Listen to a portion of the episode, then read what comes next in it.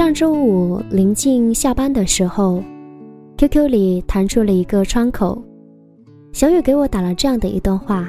他说：“下班路上听地铁零号线，不知道为什么心里会有狠狠的悸动。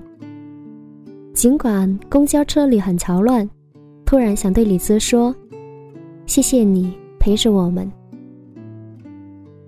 我突然觉得很意外。”然后回了他这样的一句话，说：“傻丫头，谢谢你才对，在背后一直默默的支持我。”也许这回复很苍白，但确实是我当下内心最真实的感受。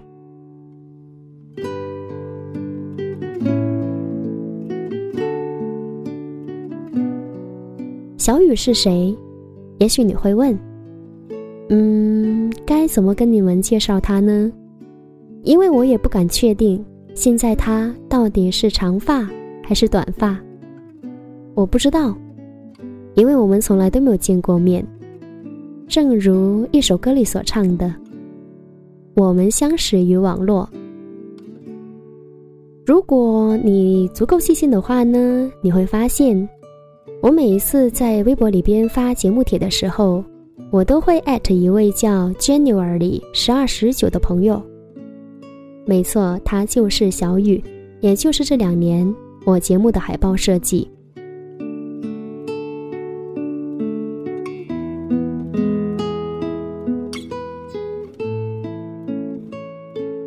四年前，我还在猫网络电台做节目的时候呢，他是我的听友，而我认识他却是在我离开了猫扑之后。因为当时呢，我急需一名海报设计。后来在几个听友群里边发了征集的消息，也跟一些比较好的听友有聊过这个话题。然后呢，恰巧，当时另外的一位名叫 Fish 的听友呢，极力向我推荐了小雨。他告诉我说，小雨本身就是一名设计师。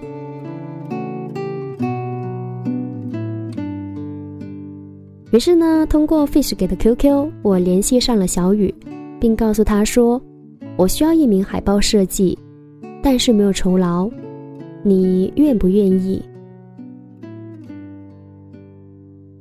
然后没有想到的是，他很爽快的就答应了我，而且这一做就做了两年。而这两年来，其实他工作都非常忙碌，所以每一期我节目的海报呢。他都是在工作之余，抽时间加班加点给我做的，而且我们之间非常有默契。每一期节目，我只需要告诉他歌手是谁，然后他就能够交给我一张很满意的海报。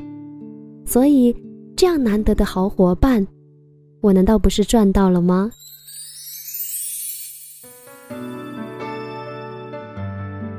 所以，我要跟小雨说。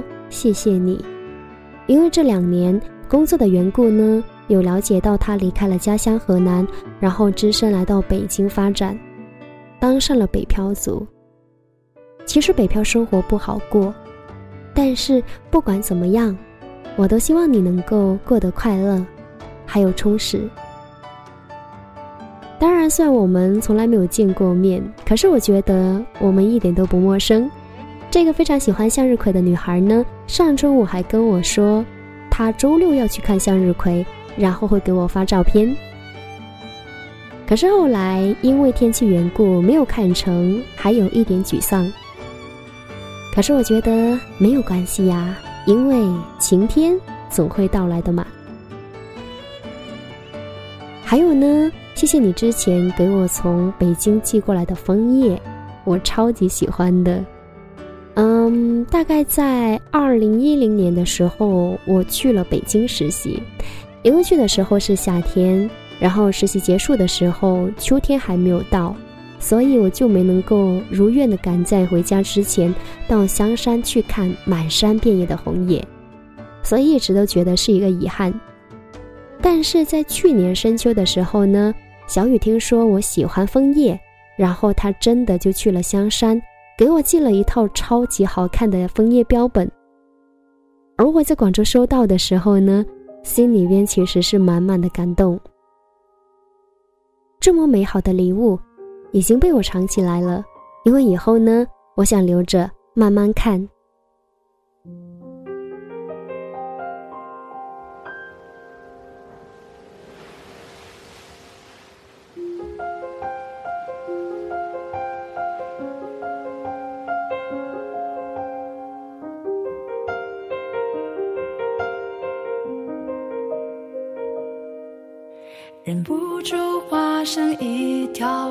固执的鱼，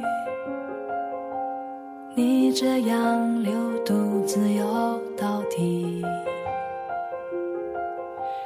年少时候虔诚发过的誓，沉默的沉没在深海里，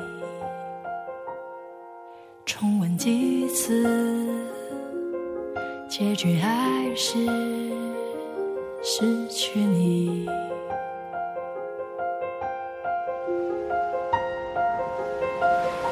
我被爱判处终身孤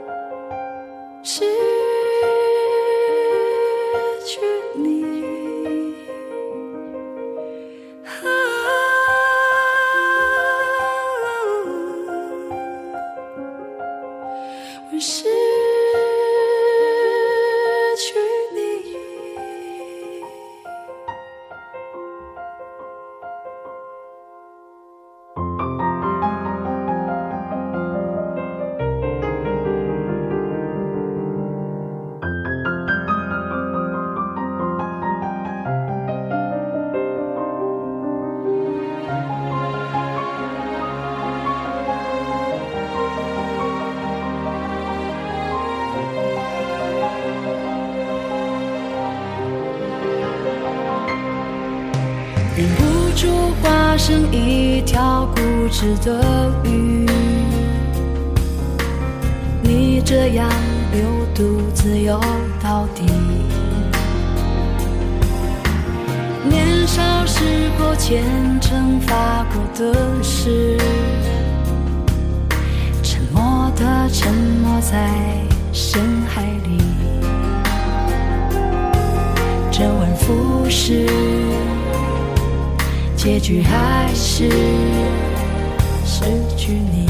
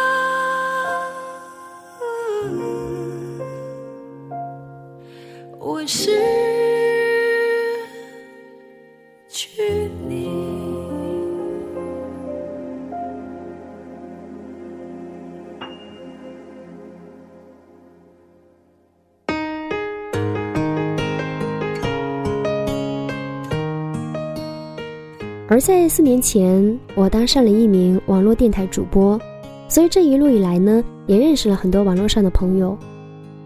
以前很多听友加我好友的时候呢，我都会拒绝，因为我觉得大家在群里边交流就足够了，而且我的 QQ 空间呢，其实已经弃用了很多年了。如果你们想了解最新动态的话呢，加我新浪微博就好了。可是，依旧还是会陆陆续续收到很多听友加好友的请求。而最近呢，我在 QQ 的组别里边多建了一个叫“用心聆听”的耳朵，以后再遇到你们加我好友的时候呢，我全部都归到“用心聆听”的耳朵这一个组别里边。这样的话呢，也就不会再存在老是收到你们的投诉了。你看。我也有在不断的改变哦。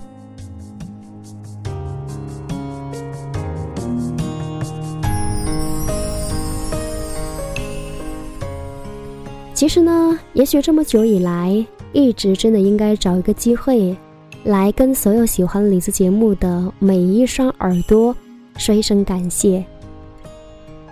经常会看到你们的留言说呢。谢谢李泽这么用心为我们带来好节目，很喜欢你的声音，也很喜欢你的节目。而每每看到这一些，我心里边其实都非常感动，因为这四年来做了大概有四百多期节目吧，所以有人喜欢就避免不了会有人批评或者是讨厌，而最开始大家批评最多的就是普通话。太难听，口音太重，然后平翘舌不分，前后鼻音不分等，也会看到很多让人比较难过的一些留言。一开始呢，我也会有点在乎，然后也会觉得委屈，说如果我可以选择的话，我当然希望我的家在北京，或者是在广州，又或者是香港。这样的话，在耳濡目染的环境下长大。语言至少会很有优势，可以说的很纯正、很标准。但是，我不能啊，你也不能。所以，语言的天生不足，只能够通过后天的努力去改变。但是，你想改变，也不是三两天或者是三两年说改，马上就能够立竿见影。凡事总得有个过程，语言呢，更是如此。但是反过来说，你也不能因为语言的不足而被剥夺当主播的梦想，不是吗？于是我就开始学会很理智的面对网络上的各种评论。对于批评我节目的留言呢，如果他们讲的是事实，我会很虚心的接受，并尝试通过自己的努力去改变，让自己变得更好。如果他们只是恶意的诋毁，或者是带情绪的评论，我会选择置之不理，因为，我为语言吃过的亏不比你少，而我为语言不足在背后付出的努力，也许你也没有看到。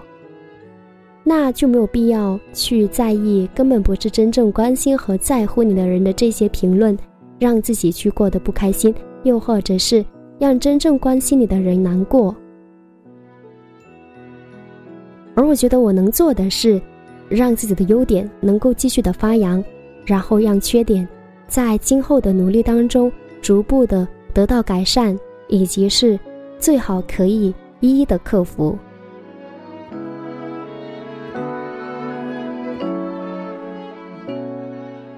所以，我也总相信，在坚持不懈的努力下，以及是在充足时间的守候下，梦想。早晚有一天，会给你一个意外的惊喜。所以后来，慢慢的，我的关注点也就逐渐的转移到如何做好节目，以及是提高普通话上来。而对于这一路以来一直默默聆听的每一双耳朵，我都想真心的跟你们说一声谢谢。我希望自己能够往更好的方向去发展，也希望自己能够在网络主播这条路上能够越走越远，越走越顺。而这一路呢，也离不开你们的鼓励跟帮助。所以我想说的是，你们就是我筑梦路上的见证者。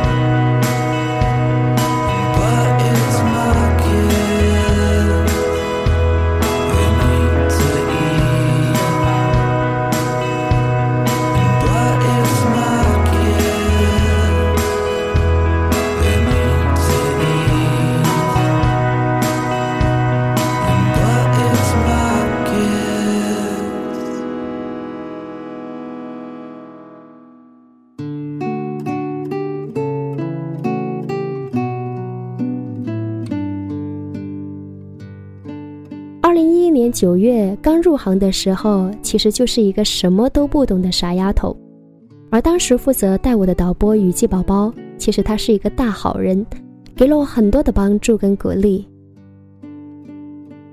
再后来，随着我听友越来越多，听友群也在不断的壮大，听友从零到十到一百到两百，甚至后来五百，群呢也从一个发展到两个。三个最疯狂的时候去到四个，而节目类型也从深夜主题档到点歌到故事，再到后来的电影，再到音乐等。所以一开始那两年呢，其实是我迅速成长的两年。而且这两年间有七八个特别喜欢我节目的听友，经常会自发性的通过 QQ 给我发来各种关于听完节目的一些感受和建议，然后我索性把他们拉进了一个群，叫“李子的节目策划群”。那么他们几个当中呢，有人比较有想法，擅长策划；有人喜欢做海报；有人喜欢写故事；也有人担任剪辑；还有的人呢，喜欢管理群，活跃气氛。那么这些来自五湖四海的听友呢，比如像广东、湖南、四川、江苏、重庆、福建等地的小伙伴组织起来以后呢，我们经常会在直播之外的时间，在网络上去讨论如何把节目做得更好。然后真的是人多力量大，有了他们的帮助之后呢，节目是越来越好。而每次直播之前，他们都会自发在群里边活跃气氛，然后带动其他的耳朵来进行互动跟交流。所以其实那两年的直播，每一次都会给我带来很多惊喜以及是感动。可是再后来，我要毕业了，然后也有人呢，因为工作或者是生活，又或者是情感的各方面问题，节目组在两年前就解散了。毕竟与我与你们这些付出都没有实际上的一些回报，但是呢，却要你们付出很多时间跟精力，所以不是每一个人都能够坚持下来。而在解散之后呢，大家开始各奔东西，很少会有联系。而也许呢，可能每一个人怀念的方式不一样，有的人可能会直接把你从他的好友名单里边。删除或者是拉黑，而有些人呢，可能即使还在，但是你们会聊得很少，或者说再也不会像过去那样。当然，也还有人呢，他真的是很喜欢你的节目、你的声音，所以即使在离开之后，他也会一直持续的关注你，然后默默当你的听友，在为你管理这个节目群。所以这两年，即使他。不再是当年那一个可以自由的支配时间的人，在成家立业当了父亲之后呢，他依旧会抽时间来偶尔帮你看看群，打理一下。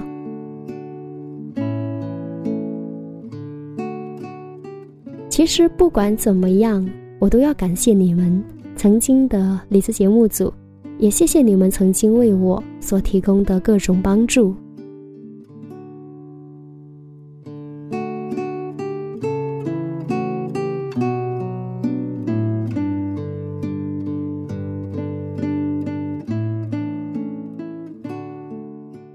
在两年前进入到萤火虫之后呢，一切重新开始。在这里，我认识了晴儿。其实我不得不佩服她，因为她在这里已经十一年，十一年在默默的坚持做一件事情，管理电台，兼职做导播。所以在背后，她的一些付出难以想象。也许她对电台有着特殊的情怀。那么这两年时间，他也完成了终身大事，结婚生子。如今为人妻、为人母的他呢，依旧会在坚守萤火虫。所以，看到晴儿的时候，我就在想，梦想真的不应该是那么轻易的就向现实妥协的东西，不管现实再有多么艰难。我们都有义务去守护好自己内心这颗小小的梦想的种子，期待有朝一日，它可以在我们的浇灌下长成参天大树。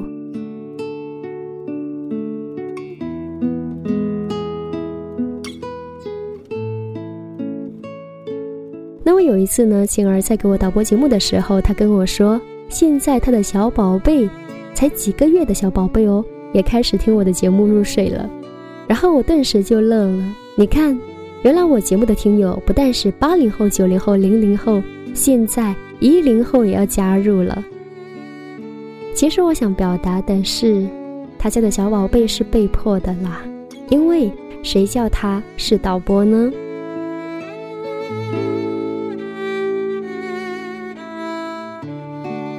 那么其实呢，在独家记忆。于我而言呢，它是一个非常耗时间的节目。你别看它每一期只有一小时，但是为了这线上的一小时，我在线下准备可能会花上六七个小时。所以你看不到的是每一个周六日，我在家里边在默默的为节目写稿子，去找歌曲，然后找各种各样的资料。而且因为到现在为止呢，还没能够采访到歌手本人，所以很多信息都来自网络新闻报道或者是书籍。我也不敢百分之一百告诉你，独家记忆里边讲的每一样东西都是真实的，我做不到。所以呢，我能做的就是尽自己的努力，让节目的可听性更高一点。如果遇到讲的不对的地方，也希望你可以怀着一颗包容的心给我提意见，然后纠正错误。那么这也是为什么到现在呢，我开始把节目由以前的一周两期改为一周一期，因为我需要时间去消化。毕竟除了节目以外呢，还有工作以及是还要生活，而且我只有不把节目当成是一种负担，它才能够持续不断的往下去发展。我记得以前有看到过这样的一句话说：“如果这个节目你越做越难的时候，是否要考虑把它换掉？因为也许它可能已经不再适合你了。可是我想的是先做调整，毕竟呢，这是自己一笔一画、一字一句、一期一期慢慢积累起来的一个品牌，李子出品。”所以呢，我也不能够轻而易举的选择放弃。我想，再坚持试试看。于我自己而言的话呢，我觉得很庆幸的一件事，就是我偏偏喜欢的是电台，因为就是喜欢通过声音来传递温暖。所以呢，我会继续的做下去，也希望你们能够来细细的聆听。也许你没有发现，重新改版再出发的地铁零号线呢？虽然它的节目名称还有电乐都没有发生改变，可是每一期我要跟你分享的主题，以及是在节目当中跟你分享的文字呢，这些都是我的原创。然后在跌跌撞撞之后，我才终于明白了，在网络时代，电台主播到底意味着什么。我觉得不再是简单的在网络上找一些文字来念给你听，而是我想做的是，真切的跟你分享生活带给我的触动。所以这一些都来自生活的真切感受，也许你可以从这里了解或者是读懂李斯。更重要的是，这就是我用心记录生活的方式。也许五年、十年，甚至二三十年，再回头看的时候，原来这一路我就是这么成长起来的。有过无数的欢声笑语，也有过私底下默默抹去的泪水，这些就是成长。所以，可能以后呢，在节目当中，你会听到很多我以前都没有在节目当中跟你分享过的一些秘密，而那些呢。是藏在心里边的故事，可能现在会觉得不值得一提，但是谁没有年轻过呢？所以当时它就是这么重要的占据着你我的内心，以至于把它记录下来，也包括当时的一些心境。所以还有很多很美好的愿望在等着我去努力。把它们一一的实现。可是，我还是要谢谢一路以来一直用心在默默聆听的每一双耳朵，你们的每一次点赞、转发、评论或者是分享，都会给我带来无限的动力跟支持，以及是莫大的鼓励。所以，从此以后，愿以后的筑梦路上，我们能够携手前行，勇往直前。我是李子，酸酸甜甜的李子。我们下期见。